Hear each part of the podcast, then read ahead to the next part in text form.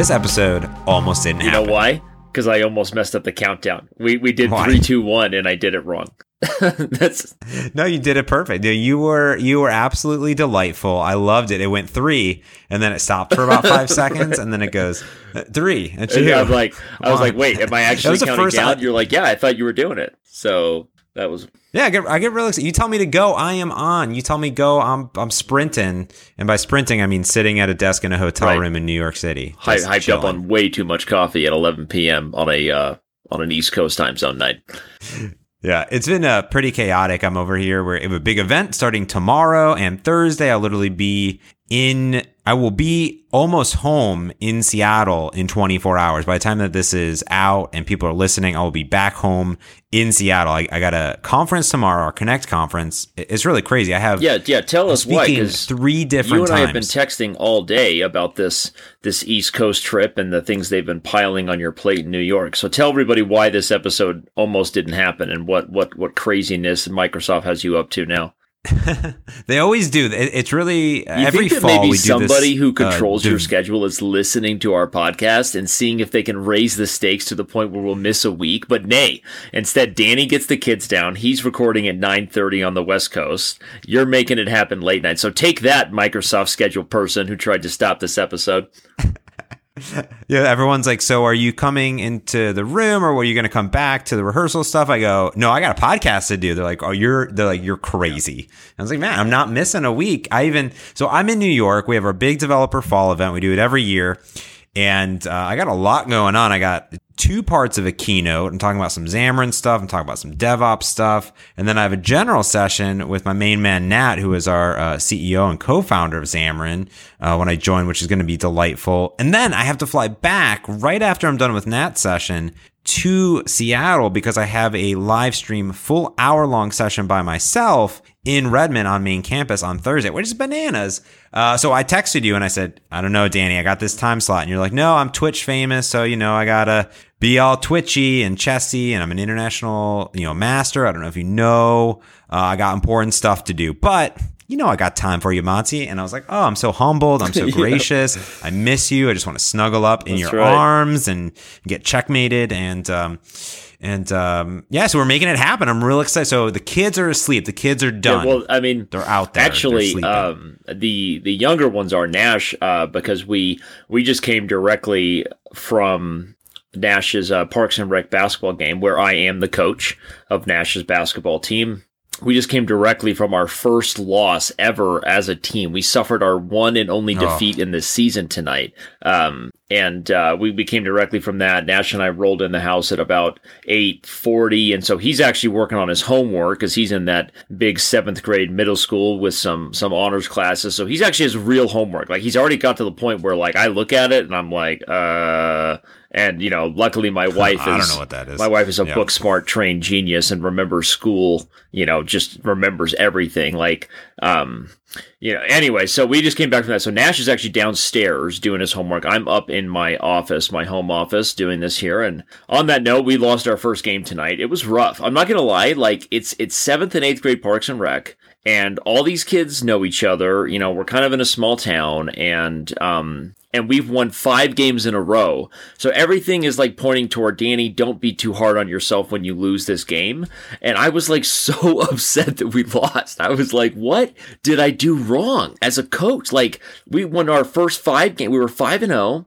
We lost this game, and I feel like I totally screwed up the rotations. I felt like the kids were out of rhythm. They were out of sync on the court, and it was because I was, one of the things about Parks and Rec sports that's difficult, if I could just kind of rap with you here and complain as a parent, is they have these requirements. Hit me, because I don't know. They have these silly requirements. It's been a while since you coached your son in Parks and Rec, right? Yeah, it's been quite a long time since I coached my 2 or 3 right. sons in basketball and baseball and football. Right, and so but here's the requirement. The requirement is you have to play all the kids like the same amount of time. And it never really happens because you have your better players who you're kind of trying to leave on the court as much as you can. And so am I kind of blaming this requirement that I wasn't able to dig us out of a hole when it was clear that we weren't having our best game, right? We were making some turnovers. The kids were missing shots. It was like, okay, this is kind of not our best night. We needed to wake up a little bit. And I switched up our defense and we got back in the game. We were only down by 4 after being down by 10. Then we actually took the lead and I'm like, okay, we're going to come back and win this game. Here comes 6-0, right? And so Danny's got his big ego as a coach. And then it all came crashing down. Like our kids were just totally out of rhythm, and we just got killed in the fourth quarter. Ended up losing by 5 or 6. So it was tough. So you're literally talking to a Danny who is still spinning in my brain right now about what I did wrong and kind of reeling from my first loss in a Parks and Rec league. I'm no longer undefeated as a Parks and Rec middle school basketball coach. So I'm gonna lick my wounds all night. Oh, no, you can't.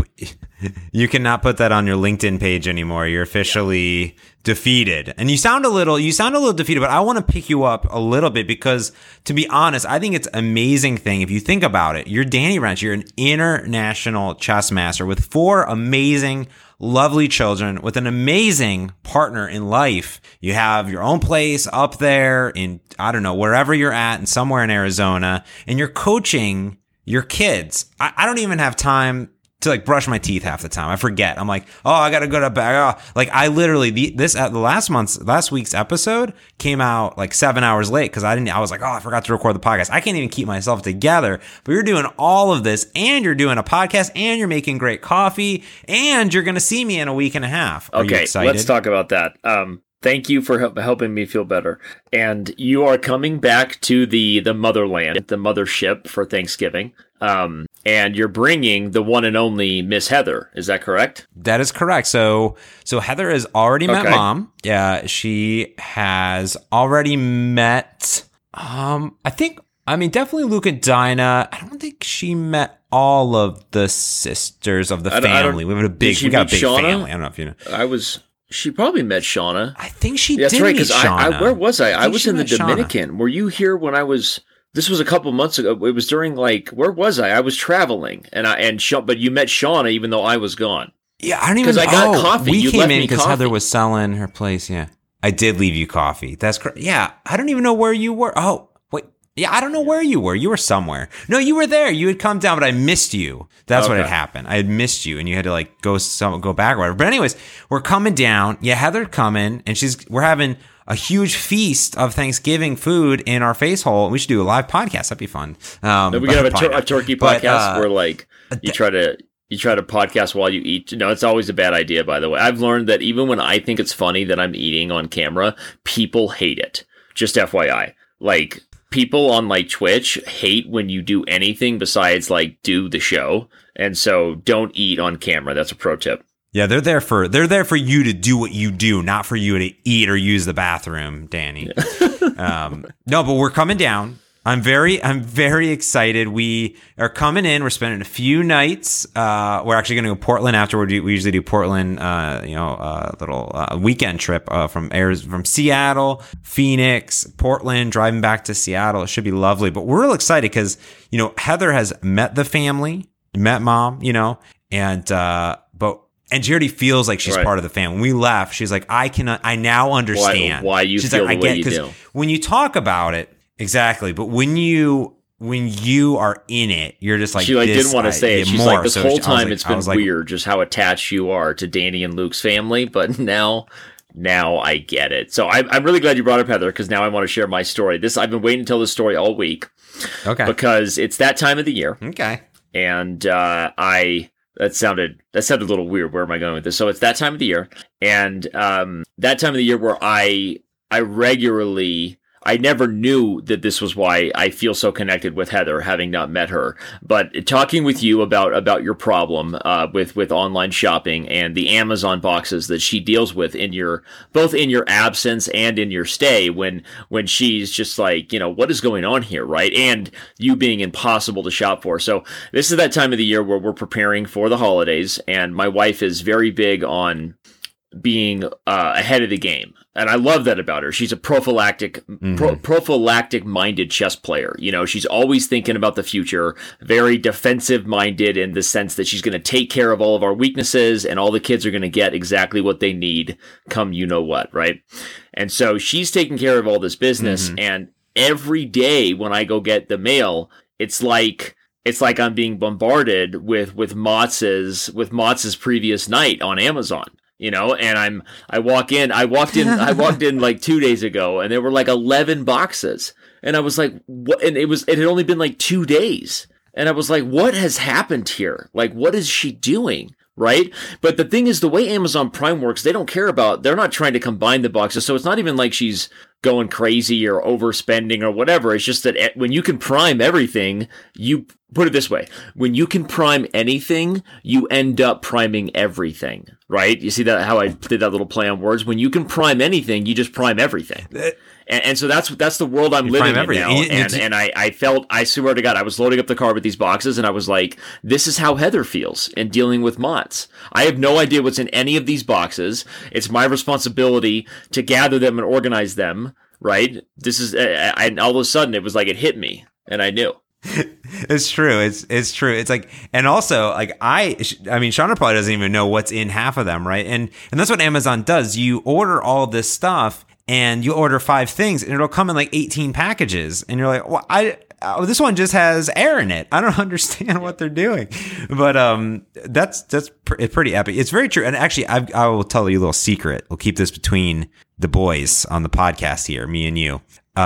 So we get emails whenever a package arrives at our apartment complex, which is kind of cool. So they log it in and it goes onto a board, but you know, Heather doesn't like check the board every day, but it's gotten to the point where I will not tell her that a package has arrived. Because in the past I'd be like, oh, I need to go get this thing, right? But now I don't even want to, you know, if she stumbles upon it, then that's okay. But I'm not going to intentionally throw myself out there, because when I get home on Thursday, there's going to be like 18 packages. And she's like, James, sorry.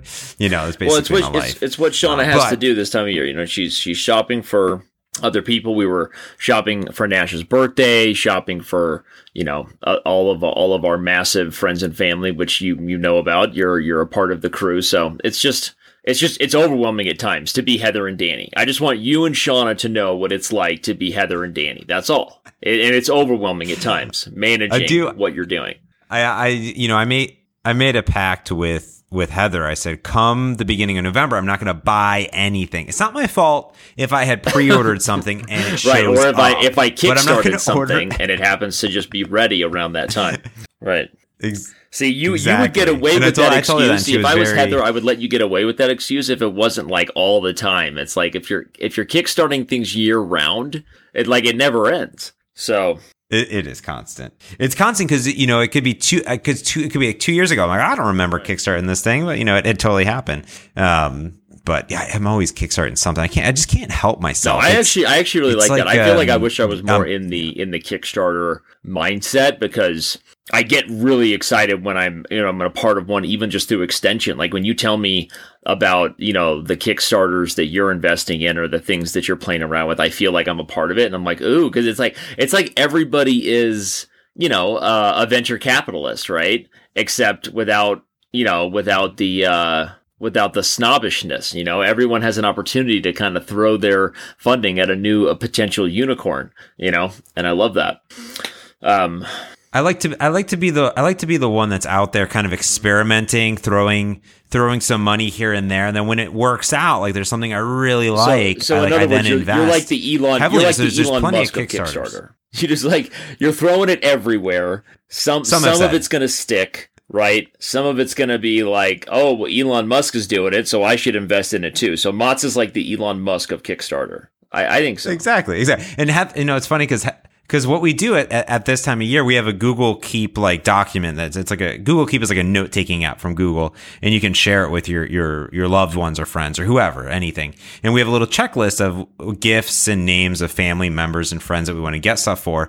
And half of them are Kickstarter projects that I got this year that I'm going to buy again, obviously not just re-gift my Kickstarter, but buy again and then gift, because I was like, oh, I tried it. I'm the one that's right doing the due diligence, putting it out there, see the good ones that stick. And I'm like, oh, you're going to need this in your life. And you didn't even have to wait until Christmas to make that happen. Yeah, I just felt like I needed. You hit me hard with some of that December coffee dripper love, which, by the way, like, I'm just so glad I got that off my chest about what I was nervous about it last week when we, we brought out the issues with it. And because you brought up, like you said, they're fixing the problem, and I've used it several more times. It really doesn't affect it. Like, and I'm, you know me, I'm growing into a coffee snob at this point. I'm pretending to be like, I really even care. I just noticed it when I'm using it. I'm like, hey, like, that's kind of overflowing there around the rim. That's not right, But it doesn't really affect the taste of the coffee. I dove into my French roast that you got me, the package you shipped me directly. Ooh, how was that? Delicioso, Dora, which I know is inappropriate. It's not Spanish, it's French. But since I don't know how to say delicious in French, I said delicioso. But you get it. I'm glad you're enjoying it. It's good. I agree. I think that. I was down in Chile, and the last thing in Chile was a conference called StarsConf, and they actually had a really great coffee setup. They had a local roastery there, and they were doing pour over. They had drip. They had Chemex going on, and I had like a great conversation with some of their baristas that were like hanging out and doing all this stuff. And I was telling them about the December coffee dripper, because they were like, "Oh, I'm kind of getting sick of this and that." And I was like, "I really like this design, and my buddy really likes it too." And I go, "It's not perfect, but I think they're gonna fix it." And I think that's okay. I think that just like anything, you can't be perfect. I know you're down still about this 1-5 record, 5-1. Sorry, not 5-1. I was thinking of my Browns. You were confusing me with every Cleveland team currently. So. No, just kidding. It's just the Browns. In fact, you in Cleveland, you guys have been playing this like, oh, we're such a beaten down sports city for too long now. Now you've gotten LeBron. The Cavs have won a championship. The Indians are phenomenal, and they're like darlings. Close. I mean, everybody loves the Indians. So I just don't want to hear it anymore. Like, I get it. It's like Cleveland, but the Browns, by the way, are constantly turning heads with, like, you never hear people in the sports world be like, wow, did they really just do that again? Right? The Browns are just, that's great. That is, you can't hold on to the Browns as far as being an abused and beaten down sports city. So. I don't know. I think that's the thing is we can, because I go and I talk in a lot of cities, and I remember when the Seahawks were doing amazing, and there was one where we were playing like Denver, and like we had just beat them, and like it was the day after, and like one of my slides like, I'm from Seattle, blah blah, and they're like, boo, and I was like, oh, don't worry, I'm originally from Cleveland, and they go, oh, okay, you're fine, you're fine, cool, you pass. They're like, we can't ever be mad at you about a single sports thing ever again. So yeah, it's exactly. Like, oh, you're cool with us, bro. You're cool with us. So anyway, I just want to say again that I am really enjoying the coffee, and I wonder if it's something, keeping the subject on coffee here for a minute, given that that is a major theme of our podcast. I need to adjust my hand grinder setting. So first of all, I've grown. The hand grinder has grown on me to the point where now I have the amazing electric fine grind tool that Luke got me that we linked a couple shows ago, and I hardly use it. I use the hand grinder because I actually really enjoy. I wake up, like, I get my core tight, I stand there with my shirt off, and I just I use both the left and the right. I'm ambidextrous in my grinding, and then but here's the thing. So when I dump the coffee into the, I've already kind of poured the pour over in my single filter over the December coffee dripper. I dump the water out. Everything's ready to go. When I start pouring, every one of my cups ends up being like an espresso sort of bloom, right? Like, it blooms a little bit, and then I end up having this like espresso sort of frothiness over the pour over, like every time, like more than I ever remember having when Luke and I were making coffee together for so long in the office. And I wonder if that's the fineness that I'm grinding the beans with, because I've really got it on a real fine setting. It takes me a while to grind the bleep out of those beans. You know, me and the beans are freaking going at it, right? And I win the battle every time. And so what is your advice on that? Is it the way I'm grinding the beans that's creating the frothiness espresso, or is that like, you know, just the type of coffee I'm using, or what? Spread your knowledge on me. Well, so, you know, that's a great question, and it really depends on the bean. The grind has some impact, right? So the frothiness of it, like essentially when I think of the blooming, I think of this nice kind of, I don't know, it's kind of like an aura that sits on top of the coffee as you're pouring it in. It's just like a beautiful color, you know, and because you don't want to just see through it and have it drip through. You want it to be incorporated in the entire brew process. And, you know, the problem is if you grind it too fine for a filter, then it's going to clog the filter and it's going to take a long time to brew, which means I was having that it's going to be a lot stronger coffee. Yeah. And so I think when you're doing a pour over, you want a medium grind. And that was my problem always with the hand grinders, is I felt like I didn't have as much control, or even though you do, but I didn't feel like I had as much control over it. So you definitely want a medium grind on that puppy. You know, unless you're making espresso or using an AeroPress or an espresso machine, you never want it to be that fine because it'll clog up the filter. It's not going to give you the balance that you want throughout. And I think, because a lot of what's happening is it's so fine, it's just sucking up all the water in a way. So I would definitely start adjusting it a little bit. So open it up a little bit. Don't need to. I feel like I had this mindset where you could never go wrong with how fine it was going to be, right? That it was just a matter of how much I was willing to work for it. And if it took another 15 to 20 grind turns, I was willing to put in the work with my shirt off and my core tight, you know, in the squat stance, and really, really just go at it. And so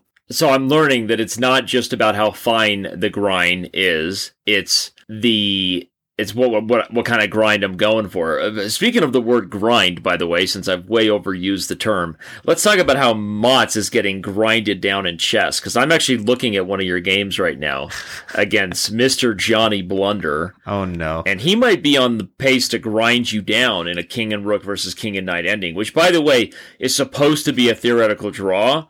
But I think if you don't find the right moves here, you could really screw this thing up real quick. Yeah, so, you know, I've been putting out challenges on Coffee House Blunders to our fellow listeners. And let's just say I've been slowly going from a 1,200, and I'm just barely above an 1,100 at this point. I'm getting – I haven't lost every game. A lot of games have been really close. However, I am definitely getting destroyed nonstop, and and when I say destroyed nonstop, I'm like playing a few games here and there, but it's not really boosting my confidence, I will say, but I've played Johnny over here, Mr. Johnny Blunders. This is like our sixth or seventh game, and I think he's beating me every time. He's almost picking on you at this point. Yeah, I'm looking at like, this.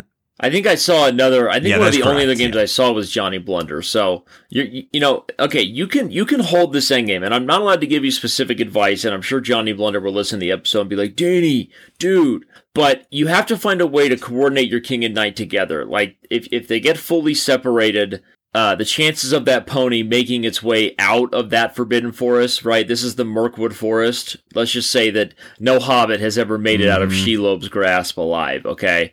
And I don't know where I just went with that reference, by the way. Not sure why I have the Hobbit on the brain, but yeah, so you need to get that knight back up in the action that matters. So that's the advice I'm going to give you for this grind that you are currently experiencing against Johnny Blunder. It's a real grind against that guy. You know, yeah, that being said, I am having a lot of fun. I think I need to start watching more chess and more analysis of games. I think I'm not sure if chess.com has this of kind of, I know there's amateur hour that you do with Urshel, but I should probably go through and watch all of those and see how you analyze it, but kind of more like tutorial, not you kind of introductory. Cause a lot of, I think when I'm watching you or watching other GMs, I mean, those are all amazing people. And I was actually watching, what was it last week when, our good friend, mm-hmm. Carl Magnuson was, C-Mag. Playing. Yep.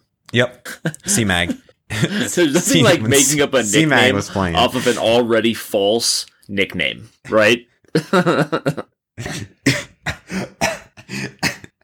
Exactly. So C-Mag, when I watch him play, a lot of it's speed chess too. So everything is happening so fast, I just can't even. So I have a lot of the openings down. What I find myself getting into is a lot of pawn on pawn, like stale matey type, like that. Like no one's exchanged anything. I think we talked about this in a previous episode, but you get like, 5, 7, 8, 10 moves in, and just the pawns are just like, hey guys, like just nuzzling up with each other. Like, hey guys, how you doing? What you need how to you doing over here, my friend? C7 pawn. I'm going to help you understand this. What you need to experience in order to deal with these pawns situations better is some hardcore pawnography. Okay, there is a place where you can learn about hardcore pawnography, and it's in Danny Wrench's video library. All right. I totally made that up, and that is freaking hilarious. I need to remember that, hardcore pawnography. Any Hooters. So pawnography is a really, really important aspect of chess. I mean, honestly, Nimzowitsch said pawns are the soul of the game. They are the backbone of every position you play. Mm-hmm. And I have an entire video series on chess.com called Pawn Structure 101. Now, sometimes when I talk about these sort of, videos I have, or the features we have there, and like live chess shows, people are like, oh, here comes Danny just doing some shameless plug. But with you, that's not the case. You know why? Because you're already a Diamond member. I'm not trying to sell you on it. You have everything that chess.com has to offer at your fingertips. So for you, I'm literally just helping you get better. That's and true. I'm always just doing that. But people sometimes attribute the wrong motivations to my words, the wrong intentions. But no, seriously, the Pawn Structure 101 series is a great series. There's also... I feel like I've recommended some of this to you before, but we do have a lot of our really official tutorials are different than the live shows. And not to say that there aren't some educational gems within, like you said, within amateur hour or within like a live show experience, where if you're really watching two people interact and you're a vicarious learner and you're focused on, okay, I'm going to try to apply what these guys are talking about to my own chess, then of course you can get better that way. But most people are not vicarious learners to that degree where you can really learn through somebody else's experience. If you actually take the time to go through these video tutorials on your own and are like making notes and kind of being like, okay, these are the more serious, these are the premium videos I'm getting with my Diamond membership. I need to go into this. I would highly recommend the Pawn Structure 101 series. I actually I can help you with that. Let me send you some links. Of course, I can't help you with that. It's just like we do so much. It's just like sometimes it's like your chess is just something we're both enjoying watching you screw up, right? So it's like it's not a top priority for either one of us to really make you a grandmaster. But if you're ready, right, to take that next step, I'm ready with you to also stop watching you struggle in some of these moments.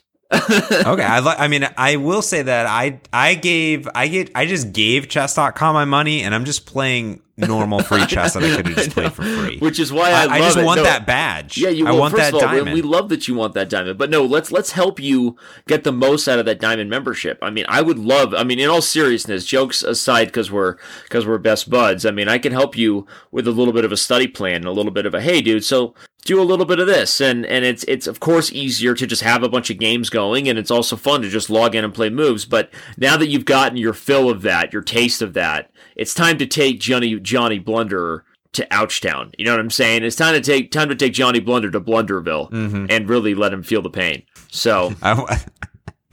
We don't call it coffee house blunders for no reason. Not only do I want to completely make them blunder, but I want to stop making blunders. There's nothing like It's nothing like making a move and committing it and then just like dropping your head in shame. Like as the chessboard, you know, because you know what happens is you make the move and then the chessboard like it like swipes down the screen because like the next game's about to come up. You know what's so funny about this? Yeah, you're like, no, no, go away. What's so funny about this is that, and I hope you don't think that that's specific to your level of chess play. Like this is literally something that I experience, and I think if you scroll through my chess-related tweets, I tweet about lots of things that aren't chess, but I swear to God, dude, like a few months ago, I had the exact same similar tweet. There's nothing like pressing that orange submit move button, and the moment you pressed it, you're like, no, like you're just freaking out about, you just literally blundered the game, and you just, you know, you slam your head down, and there's nothing you can do to take it back. So I know exactly what you mean.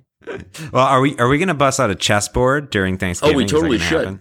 We could do some lessons, and yeah, that would be a fun game. You and Nash, I think you'd beat him. I think you would, but I think it would be close. I think it'd be fun. And Nash loves playing people that he might beat. That's kind of his thing. He likes winning at stuff. So yeah. You know, go figure.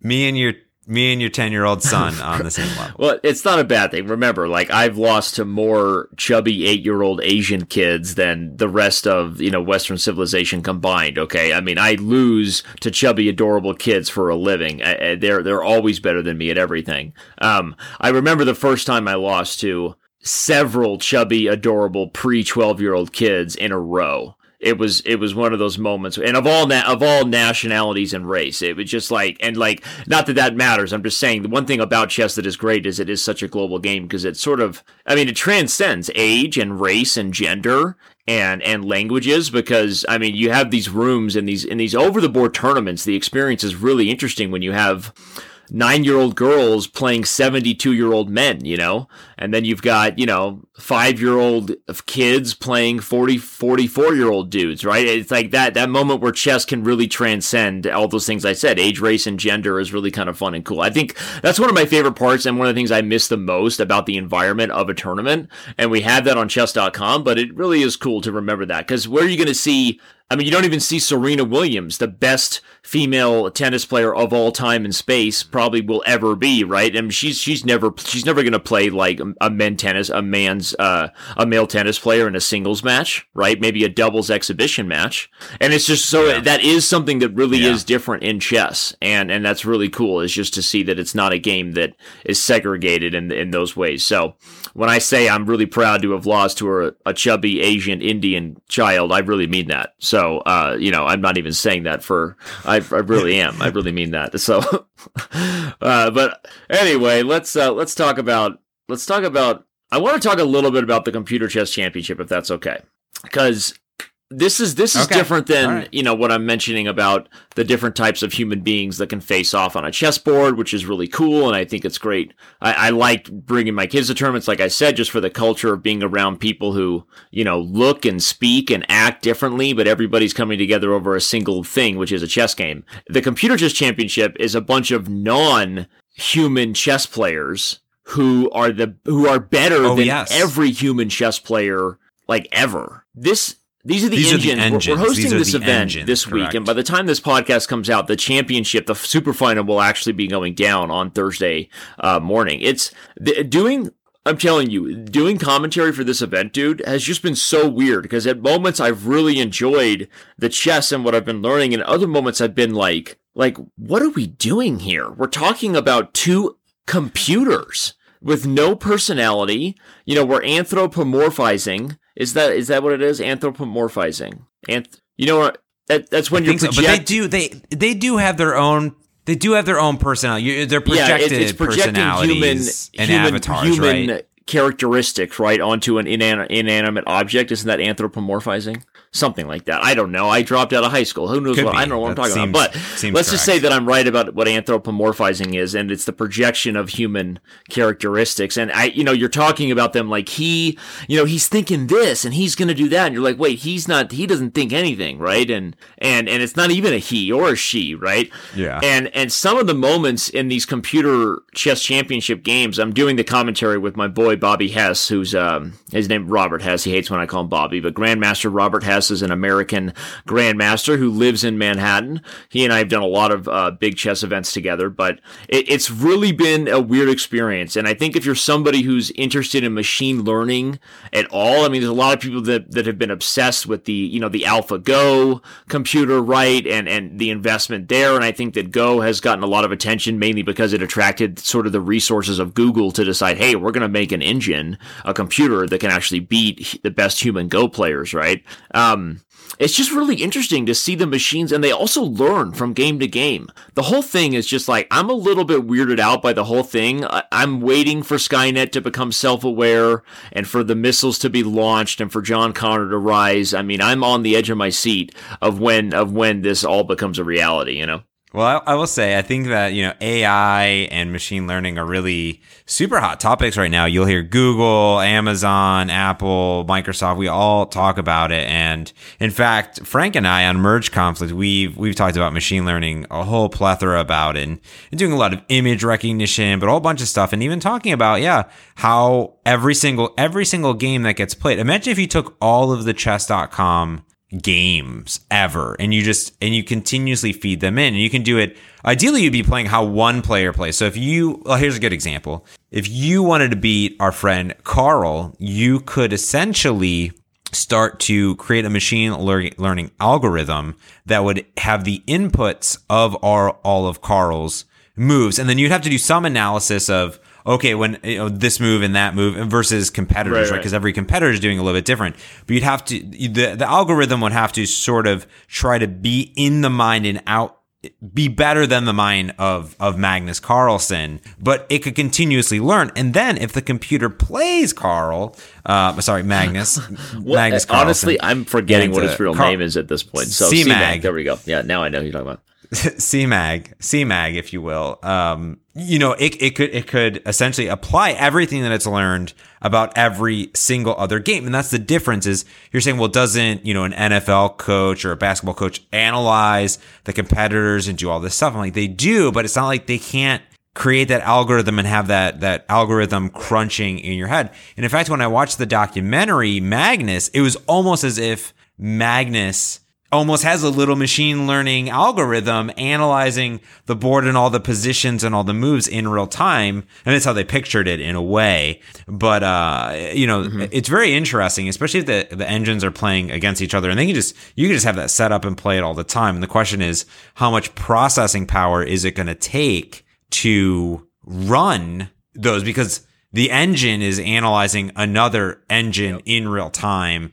And then if it's doing its machine learning algorithm, then there needs to be some computational data that's going on. The thing that's really weird too is it becomes hard to draw the lines between what they're doing just based on, it's like informative learning, right? Someone explains this is the right answer to something. You commit that answer to memory. The next time you're faced with that exact situation, you apply that answer, right? So my wife and I talk about this a lot with education. So there's informative learning, and there are those that can remember, this is the right answer to this question very, very well. And then, but then there's when all of that data you're talking about becomes so deep, and the engine's ability that you sort of help tweak as a human, like, here's how you want to assess this.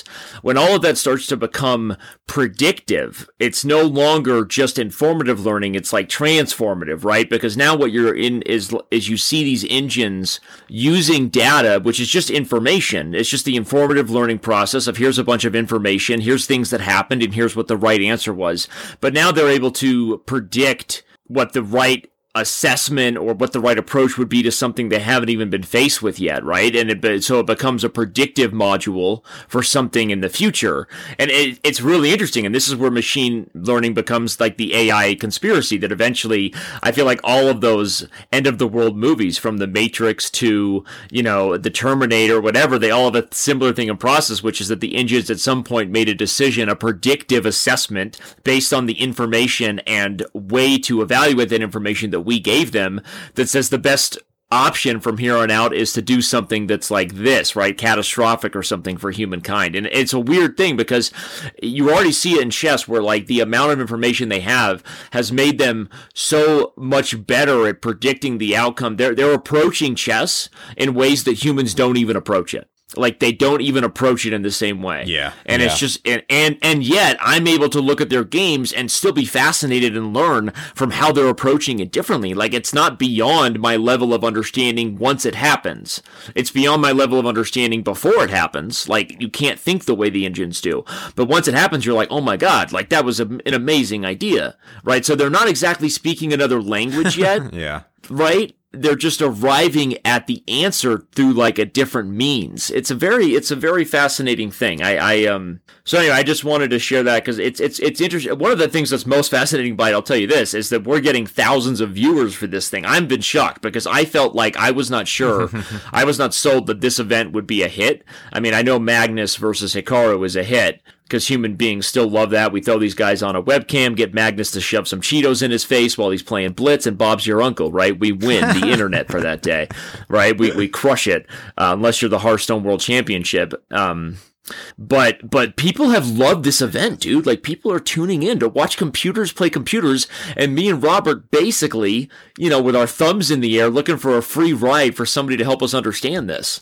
Like, we have no freaking idea what we're doing, and people still love it. It's amazing. I'm going to go watch some of these videos. I'm excited. And I think it's a good takeaway of it to think about, like, how these engines can work and how just, I mean, machine learning and AI is like a whole other conundrum. And I'll link to a few podcasts that Frank and I have done for sure. But I'm excited to go watch this because I think how the engines work, I can try to sit, I can pause and kind of walk through and say, oh, why did the engine do that? Why did the engine do this? Right. And then not be distracted by Nakamura and Carlsen. So, but, and what they're eating. Or you, Danny Wrench. I get distracted by your beauty. They're eating things on camera, and people are always like, you know, what's Magnus? What's the music Magnus is listening to? So anyway, well, it's a fun thing to end on, but go ahead.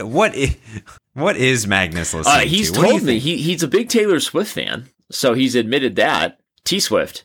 I wonder if he's got her new album, whatever it's called. It's called Litigation or something, or Malfutation, or I think it's Reputation. I don't freaking know. Anyway, Magnus listens to some T-Swift. He's said that before. I was imagining he would listen to like a babbling brook or a first snowfall. I just imagine him listening to Elsa's Let It Go on repeat, given that movie was clearly based in Norway. Just Norwegian. So most likely. Well, just like that, we're going to definitely have to let it go. We're going to make like Elsa, and we're going to let it go. You're going to go drink something that calms you down from the coffee you've been jacked on, and I'm going to go have a drink with the wifey and hit the bed. All right, well, thanks, buddy, so much, tell Shauna. I appreciate you allowing you to sneak away for an hour and spend it with me and our listeners. So I'm excited to see you soon, buddy. Love but I'll you. Talk to you next week, okay? All right, love you. Bye.